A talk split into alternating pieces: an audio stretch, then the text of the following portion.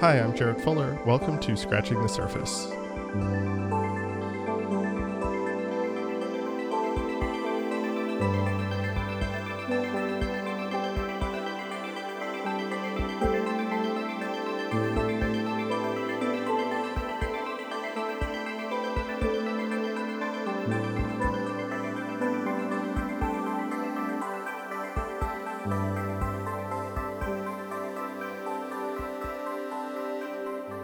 First started getting interested in design and art, the work that I was drawn to was the work that made me feel something. Maybe I was excited by its aesthetic sensibilities, or maybe it was the content or the message embedded in it. I didn't know most of the time why I was attracted to the things that I was. I certainly didn't know anything about art or design history and was unable to contextualize or make sense of them on some theoretical level. All I knew was that it changed something in me. It was something that excited me in some way.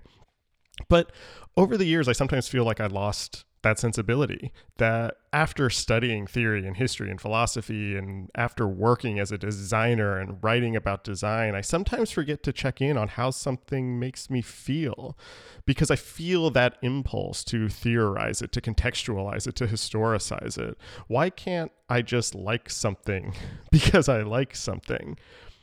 I found myself thinking about this a lot while I was reading Helen Molesworth's new book, Open Questions 30 Years of Writing About Art.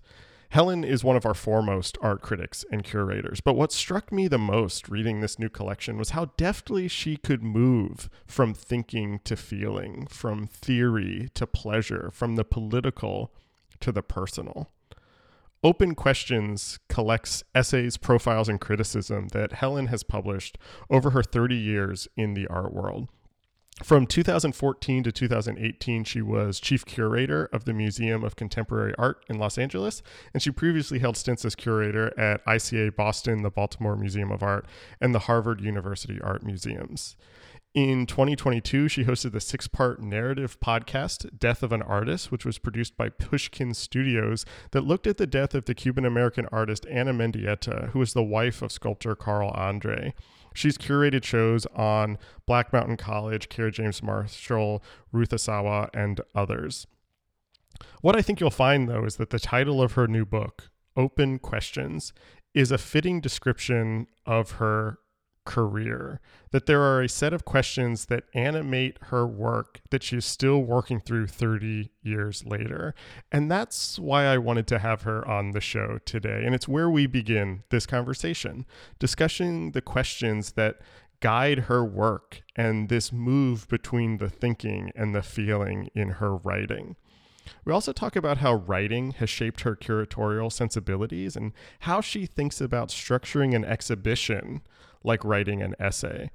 This conversation took us into some really fascinating places, helping me think through the questions that guide my own work. If you like this episode and what we do here at Scratching the Surface, I hope you consider supporting us on Patreon. Patreon supporters get bonus interviews, full transcripts, and an exclusive monthly newsletter, all while helping to keep this show free for everyone all the time. You can head over to patreon.com slash surface podcast to sign up and help support the show. Thank you, as always, for listening, and here is my conversation with Helen Molesworth.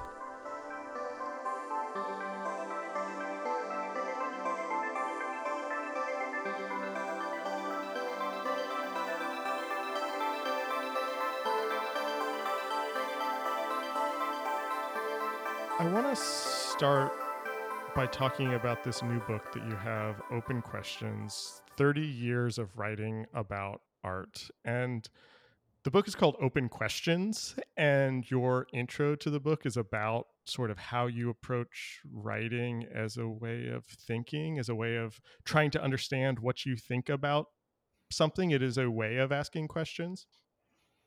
And I'm wondering as you were putting this book together, as you were sort of thinking about your writing, your questions over the last 30 years, what questions were you asking when you started? What questions were you asking 30 years ago that you're still asking now? Are there through lines there through the, the these last three decades? Yes. and thank you you know thank you jarrett for having me on your podcast. I really appreciate it for being interested in the work. Yes i think that there are a set of questions that are through lines or some of them have gotten answered maybe and yeah. and in the answering some of them opened on to other questions. I mean when i first started i was very very obsessed with all things ready made it seemed to me that the force of duchamp's urinal become fountain was a kind of cataclysmic reorganizing of the category of art and i was i was entranced by it but that makes it sound like i understood it from a theoretical vantage point first i didn't um what i was and who i remain is someone who is profoundly pricked into a kind of heightened states of awareness, feeling, and thinking in relationship to the object world. Mm.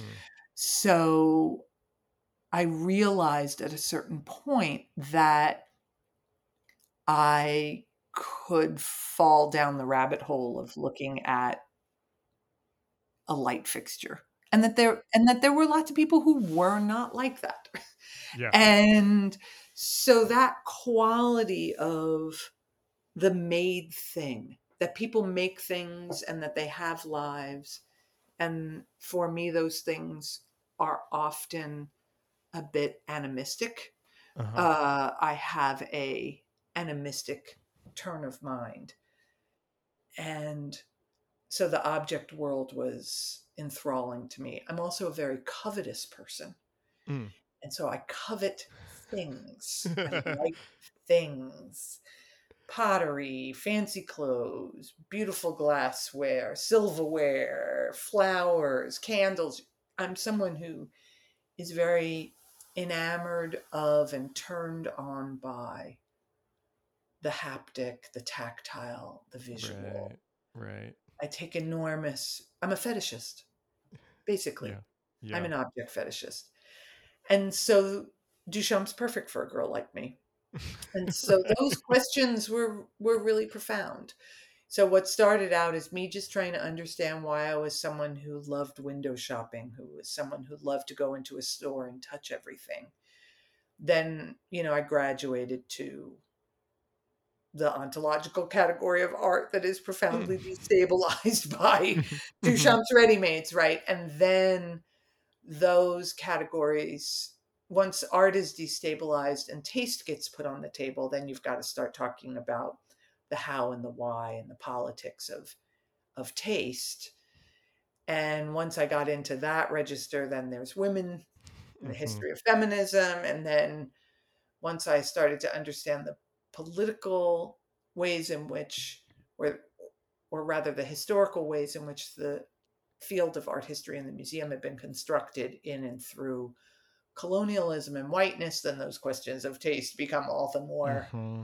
Dramatically political. And so there is in there, I think, a pretty strong through line of my own questions and how they've evolved over the past three decades. The book is structured sort of interestingly because it's sort of it's mostly chronological, not exactly, but mostly written in order and then it's also thematic, but then there's also this sort of blurriness to to the sections, you know, uh themes come up again in different sections or topics or artists come up again which is sort of why i asked you that first question.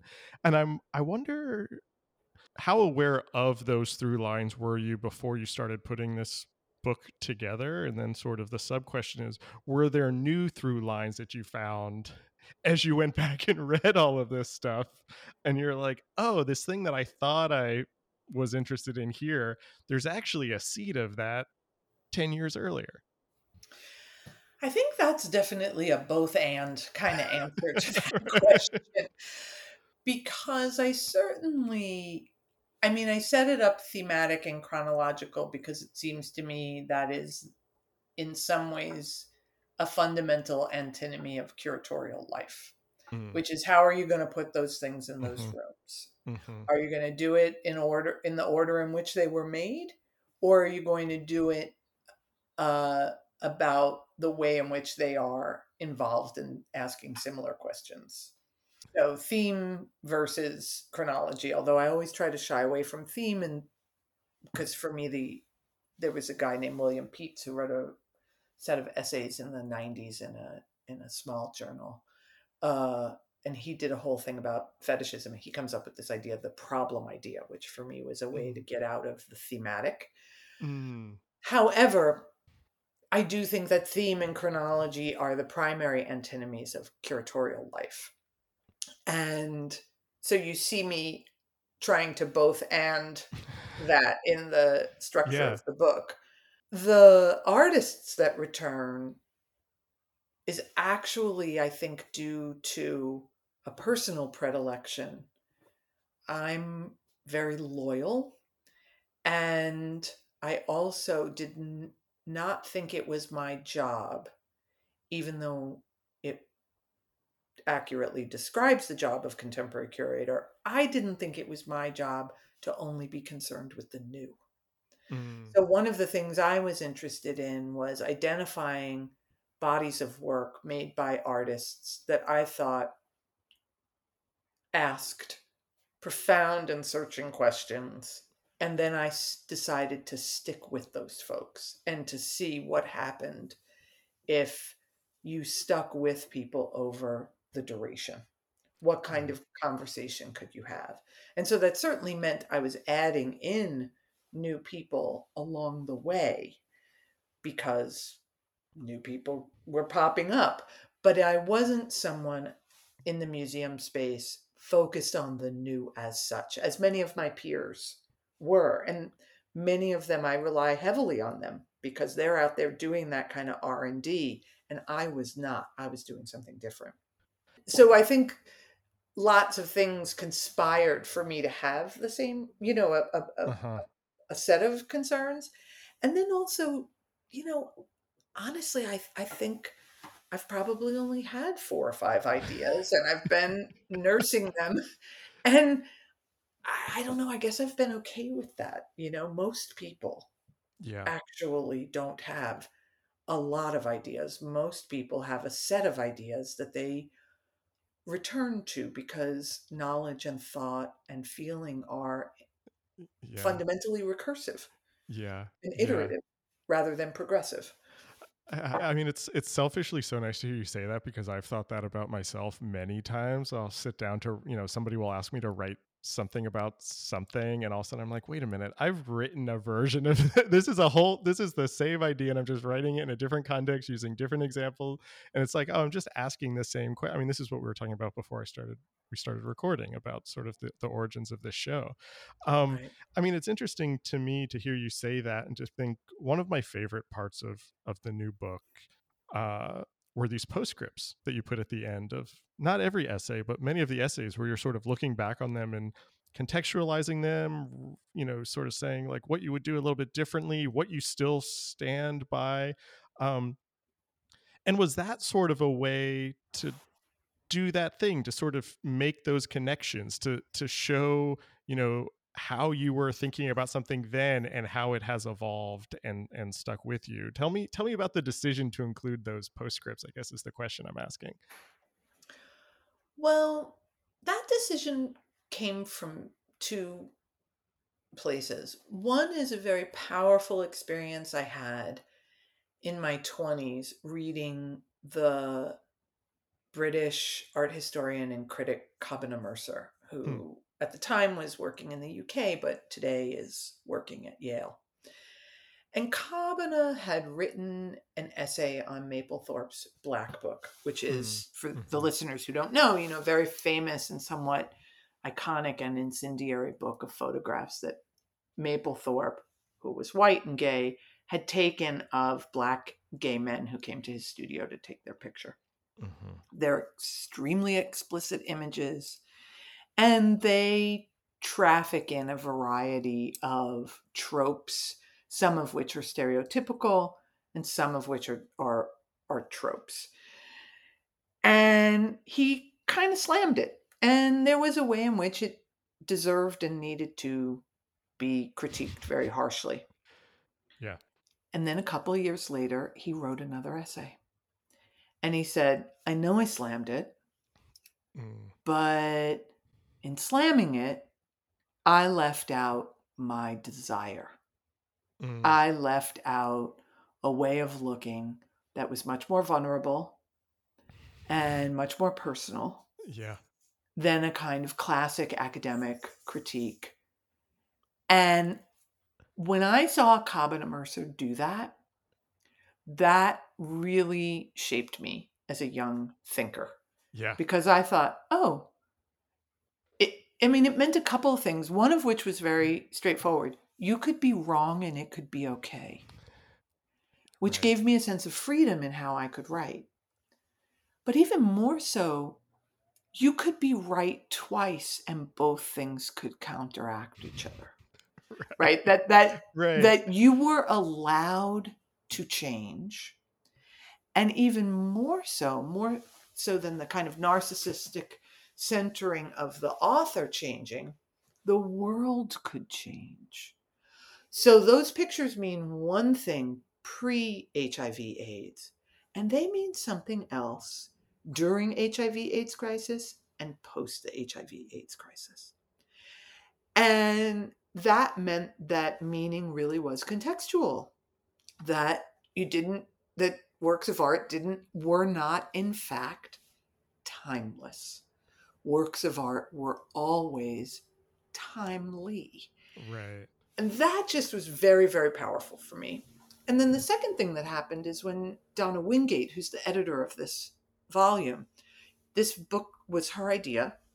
And at first i could not imagine it.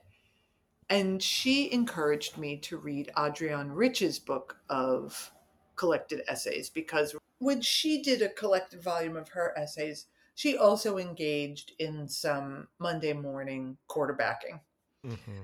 And so between Kobena Mercer's early blowing of my mind, but it was really the Adrienne Rich I felt like, oh, okay, there's a tradition and I can try to aim toward that space. I can write myself hopefully into a space like that. And that those that's the reason. Those two people and those two experiences are why I did the book the way I did. And when when did you read those? When did the Mapplethorpe uh, critiques? That was the '90s, you said. That's the '90s. Yeah, I mean that's like 89, 90, 91, 92, somewhere in there. And Adrienne yeah. Rich was, um, I mean, she's been a mainstay, of course, but it was really, I reread the essays and her reframing of her essays in preparation for working with Donna on this book.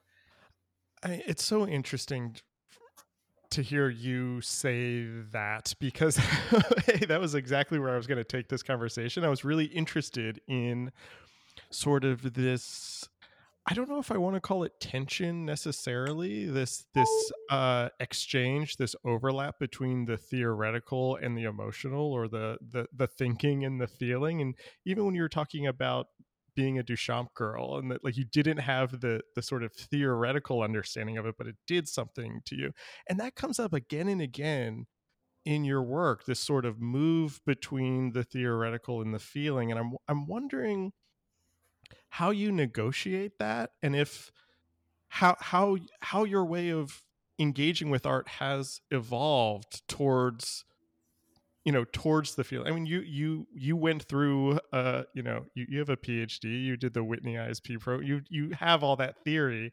How do you bring the feeling back in and how do you how do you let those sort of dance with each other? Well you know it's interesting i mean God, how do I bring the feeling back in?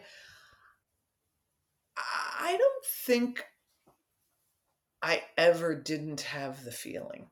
I think that quality that, in a way, I was describing in the beginning of my own personhood from the time I was a small person. Mm-hmm. My entrancement with the object world. So the feeling was always there. And then I learned that there was this really remarkable set of texts that were theoretical that helped one figure out what was happening in the world. Uh, whether it's, you know, the history of Marxism or mm-hmm. the Frankfurt schools. I read a lot of psychoanalysis. Mm-hmm. That was extremely important, it seemed to me, was all about feeling. Yeah. yeah. um, Marxism is essentially, I, I mean, it's many things, but one of the things it is is a desperately accurate account of alienation. And alienation is a feeling. and it's a feeling I have daily. Uh, you know, I feel profoundly alienated from my culture. So those texts weren't anodyne or objective for me. They felt like texts that were about people who were looking at the world and being in the world and trying to figure out how the world worked mm. so that you could possibly make it better. Um, I mean, I have that cast of mind and I have, you know, many feelings about having that cast of mind. Yeah. um, yeah. You know, because it it can border on the missionary, and that is some very problematic. you know, like there's, yeah, yeah. there's very little good comes of that nonsense, and yet I understand myself to be structured. Yeah. By profoundly deep ideas that you are quote unquote supposed to leave the world better than when you found it. And how could you possibly do that if you didn't understand how the world worked, why it worked the way it did, and what that meant for you as an individual? Like i i don't know. I i didn't have a lot of trouble thinking all of that stuff simultaneously. Certainly when i was in graduate school i wrote for my advisors. I, right. I wrote for the approbation right. of very few people so i wrote in a certain way that's called school like you know that's that's called a dissertation yeah. I was very clear very early on that the dissertation was an exam. It was an exam uh, I uh, wanted uh, yeah. to pass. It was an exam I wanted to excel at. It was an arena of knowledge acquisition that I was very, very committed to. But it never occurred to me that I was going to publish my dissertation. Like I knew it was a It was a 300 word love letter to three people who were named and one person who wasn't. And that was that.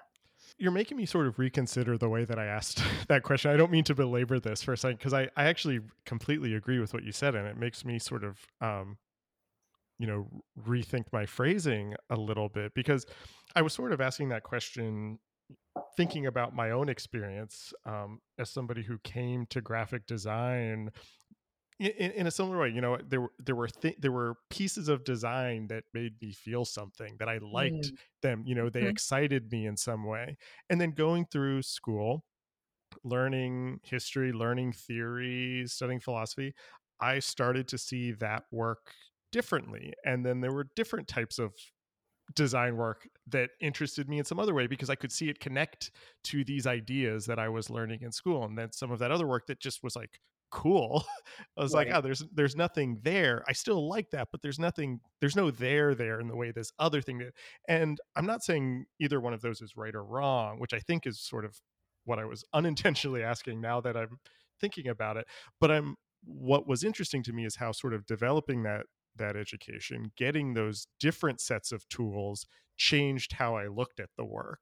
And I'm wondering do you how do you look at art differently today than you did 30 years ago or do you at all? Oh uh no i'm certain i'm i mean i must look at it differently. That'd be terrible not to. Um i think probably the biggest difference i think there are two things that are different in how I look at art now from, you know, this vantage point of being 57 versus the 30 years ago being in my 20s. Mm-hmm. One is I have seen art from the vantage point of the curator. The curator's mm. job is to care for works of art. So, one of the things that that means, and this is very corny shit, but it's really true. one of the things that that means is that I have seen art lying on the floor, mm. carried up and down stairs, wrapped and unwrapped, broken, damaged in the conservation lab. I've seen it in people's living rooms.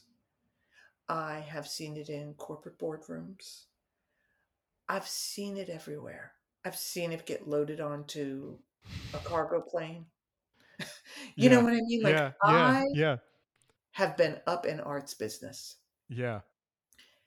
And before and anyone who hasn't been in museum work or gallery work doesn't know all that stuff.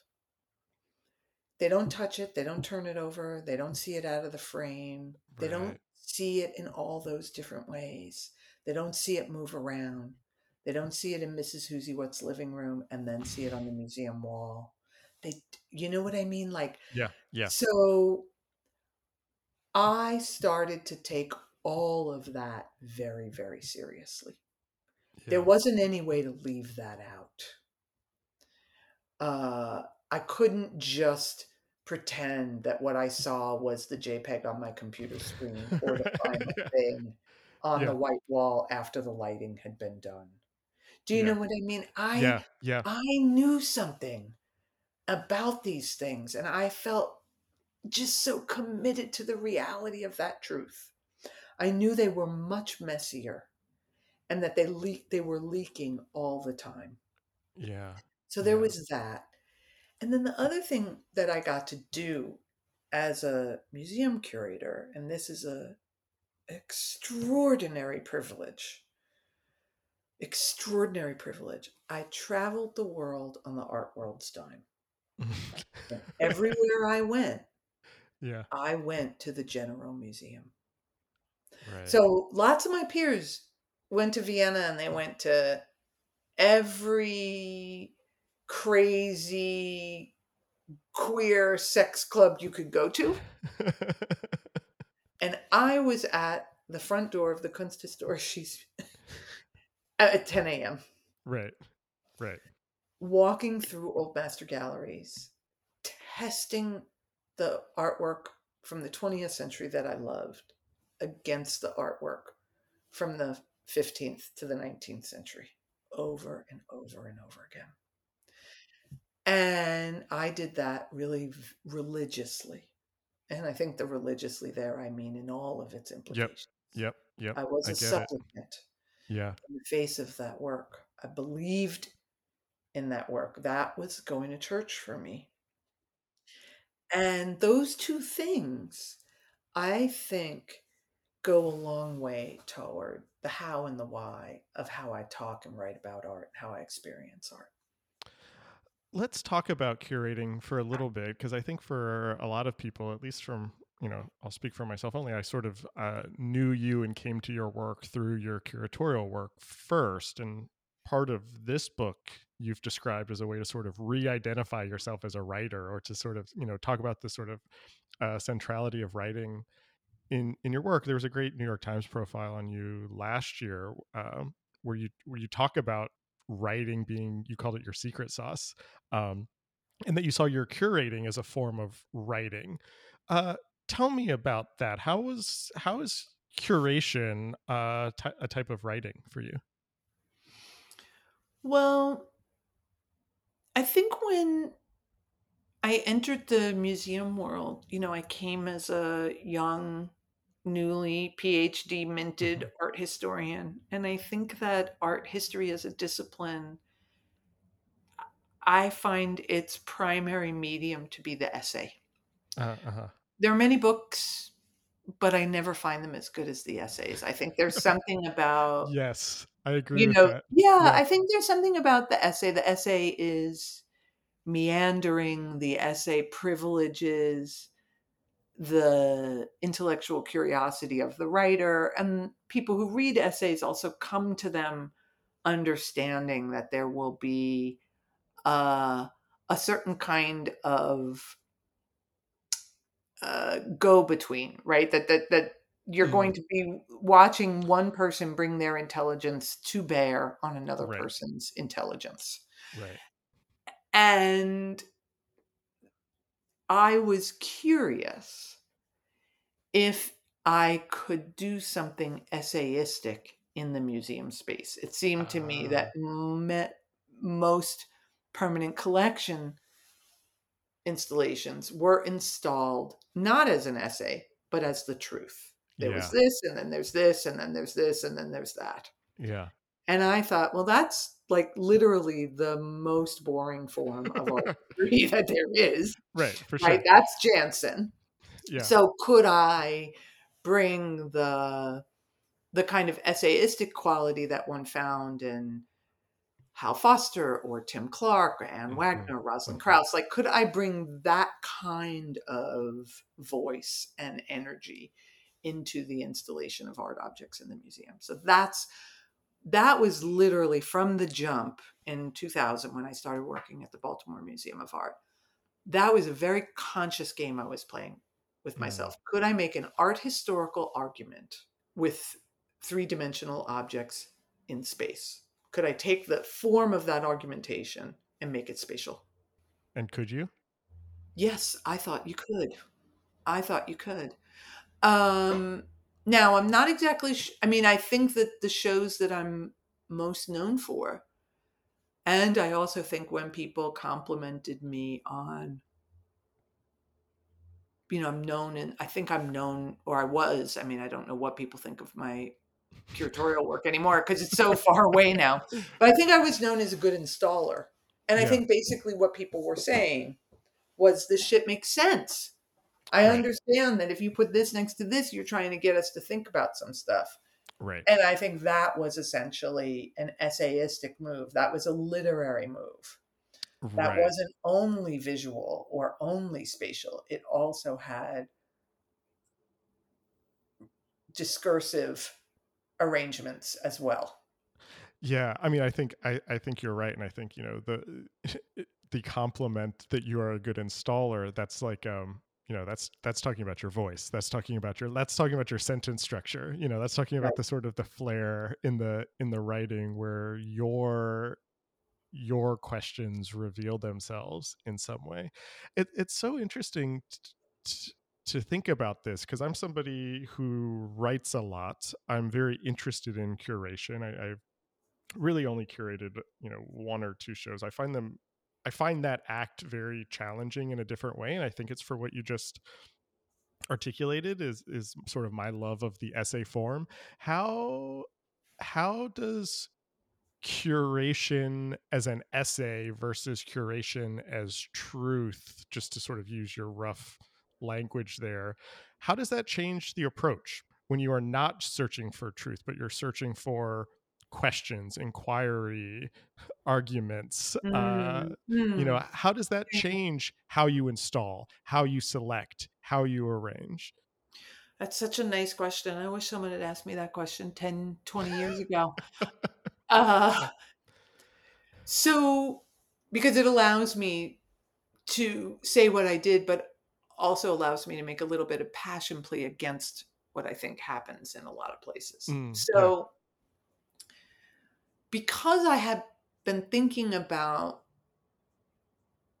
organizing exhibitions as a form of essay writing, one of the things that that meant was I didn't need just any work by Robert Rauschenberg. Like mm. it wasn't right. stamp collecting. Right. It wasn't proper name checking. I needed this Robert Rauschenberg. I needed yeah. this Senga Nengudi because I was going to play this Sengen off that Eva Hesse. Right. right. right. So right. it wasn't that, you know, I mean, whatever, every museum would be lucky to have a Senga and they would be lucky to be able to put it in a room with an Eva Hesse. But when I put Nengudi and Hesse in the room together, I was being very, very precise in what I was right. doing. And that's because I had been a writer and I had been trying to figure out the best word, the best phrase, mm-hmm. the most precise articulation of what it was I was seeing, thinking, feeling, questioning. Mm-hmm. And I have found, and this has only gotten worse since the the rise of the art fair, is that a lot of museums, when you walk through them, what I feel is here's our Frank Stella. Right. Yep. You yep. know, here's our Kehinde Wiley. Doesn't matter which Kehinde Wiley. It's just important that we have a Kehinde Wiley. right. Right. And that way of thinking, to me, that's like an idea about truth. Right? That's a false idea about truth. Like, oh, okay, so Kehinde Wiley's in the canon, so we better go and get ourselves a Kehinde Wiley. Right. Not what do we have in this collection that supports a Kehinde Wiley? What context does the mm. Kehinde Wiley enter into when it enters into our collection? Is Kehinde Wiley the best of a group of artists working in a similar vein, artists for us to yeah. have? Yeah. Right? Or you, so I think all of that was a way of how I approached installing, whether it was acquisition or whether it was exhibition making. Those things were very important to me. So, like when I bought a Kerry James Marshall for Harvard, I didn't just buy any Kerry James Marshall. I bought a Kerry James Marshall that I knew could be in long term dialogue with Max Beckmann's self portrait. Yeah. Yeah. Because I knew they weren't going to take that Beckmann self portrait down off the wall anytime soon. And I didn't think they should. So I was trying to buy a work by Kerry that they also couldn't take down. right. That make I mean that makes so much sense and I feel like that that sort of helps me unlock why why your shows are so interesting to me and why the shows that have meant a lot to me that I've gone to are interesting to me is because of that that that sort of there is another argument happening here right. just below the surface you know um I have one more question about this, and I apologize. These are very reflexive questions. This this line of questioning, but um, you know, I earlier asked you about sort of how curating is a type of writing, and you talked about sort of coming from writing, how that you know, thinking about sentences, how that changes how you install. You you worked in museums and institutions for for the better part of um, of your career. You're independent now. You're doing more writing again. You're doing different types of projects. How did how did spending that time in the institutions as a curator has that changed how you write? Are there now things that you learned from installing that's changing how you're writing sentences if it's changed the actual nature of the sentences themselves those you know, as you know, if you write, sentences yeah. are you know, they're tough. Um, yeah. yeah. yeah. And they have logic, you know, you got to like, oh, that's yeah. the, that's the grammar of it all. You know, you got to, I'm no poet, you know, I'm not good at yeah. breaking form. Uh, I'm, and I'm not good at breaking language the way, um, I think poets are. I think that's one of their great jobs is to show us what the words can do. Yeah. Um, I don't have that skill. So, but I do think that one of the things I learned from working so closely and so intimately with art objects for so long is that you can think a lot of thing about it. You can think all kinds of stuff about an art object when it's just a JPEG on your computer screen. Mm-hmm. And then when that art object shows up in the space, that art that art object might not behave the way you think it's going to. Mm. So right. I can kind of make the words behave the way I want them to. Yeah. But I don't always I don't I can't always guarantee that I can make the artworks behave the way I want them to. That's their that's that animistic thing again. That's the agency of the art yep. object. Yeah. And that part, that dissonance, that disruption in a kind of seamless presentation of this means this that I try to let that fundamental antagonism of the object to being discussed. Mm-hmm, uh, mm-hmm. I try to allow some of that to, or I endeavor to let that dissonance, that irritation, that disruption remain in the text in different ways and that I think makes me different than an academic writer. I think the yeah. in the academy, like you show that slide year in and year out, mm, you know, yeah. you fucking know everything about that work of art, but you might not have ever been in front of that work of art and had it disagree with you. I, I wonder if this is a, a way to very briefly bring in the podcast that you did last year, two years ago, Death of an Artist for Pushkin. Um, because I found that I found that project so fascinating for a variety of reasons. You know, obviously I'm I'm someone interested in podcasts, um, but I don't actually listen to a lot of shows like that that are sort of narrative, uh, you know, very highly edited, sort of mm-hmm. serialized. Um, you know i just i just want two smart people talking to each other usually. Um but I, I was completely engrossed in in the series. But i was also interested in sort of how that series fits into your larger body of work because in many ways it's very thematically similar to things that you are interested in going back to the questions you're asking yourself. All of that is in there. Even the you have a line in the first episode about sort of being in a theory privileged education instead of a feeling privileged education, which is sort of what we're talking about here.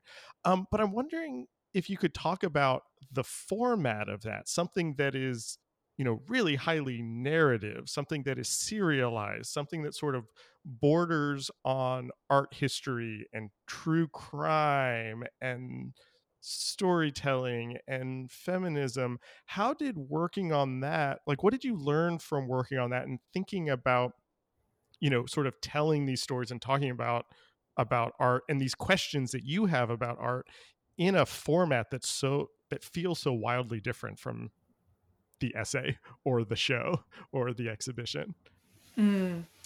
in some ways the podcast realm especially that kind of serial narrativized realm even though i learned a great deal doing it because i had never done that before yeah yeah on the other hand, it felt really quote unquote natural to me.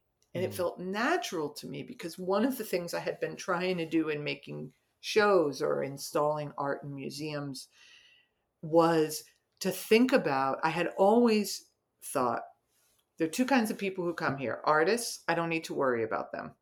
All I need to be with them is really smart and really transparent. Right. Everybody else comes here uh, as part of their leisure time. They had the opportunity to go to a movie. This needs to be as good as a movie. It needs mm-hmm. to be mm-hmm. better than a movie. Mm-hmm. It needs to have some kind of narrative hook. They need to be able to leave here. And when someone says to them, What did you do today? they can tell that person a story about what they did, mm. about what they saw, and so I should be giving people stories. Like I was very aware that there was a narrative dimension to art history. And I was also aware that there was a narrative dimension to the art world that's right. basically bar talk. So right. there's all the serious shit that we did in class, and then we'd go to the bar. And that's where you would learn who slept with who, who did what with what, what what was the power arrangement, what and I was always trying to marry those two things in my head. Uh-huh. So by the time the podcast rolled around, that made sense to me because I knew that there was always that way that you would sort of drop yep. into storytelling mode. And that was something already I was exploring in the Black Mountain College show. You know, I was mm-hmm. very aware of the role gossip played mm-hmm. in the research process. for of making that exhibition. So I, I always had a narrative dimension in that regard. And I'm a 70s radio kid. Mm. I loved the radio. I yeah. always loved the radio. I had a transistor radio. I had one in my bedroom. I had one of those ones that you carried around with you. Yep. Yep. So, you know, podcasting might be new, but I just thought it's, it's, it's radio. Podcasting right. is just radio. That's right. all it is. And I've been listening to radio, you yeah. know, since elementary school. Because uh-huh. I, I grew up in a home where access to the stereo was highly limited. Mm. So the radio was everything. I have two more questions to wrap sure. up. Mm-hmm. Um, and it sort of speaks to what you were just talking about actually we started the conversation talking about what questions you were asking 30 years ago that you're still asking now what are the new questions that you're asking now you said you know every question sort of leading to other questions where where are your interests right now what are the what are the sort of the questions that you're engaging with at the moment mm. well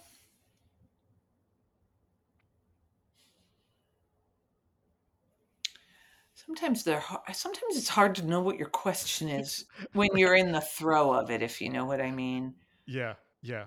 I think, I think like many white people in this country, I am profoundly aware of the paucity of my education. I'm profoundly aware of how much of what I learned at a very young age was a lie. I'm profoundly aware of what all the omissions mean. I can spot them mm-hmm. more clearly now, and I can yep. see how the omissions have shaped me more, perhaps, than the inclusions. Mm. That's that's been just a sea change for me because it's very difficult to write around an empty space or a loss or omission. It's very yeah. difficult, uh, very difficult game intellectually to play. And it's difficult to play intellectually when the feelings that accompany it are so layered and imbricated in one another you know how mm. how do you separate shame from rage mm. how do you articulate love in the face of violence mm.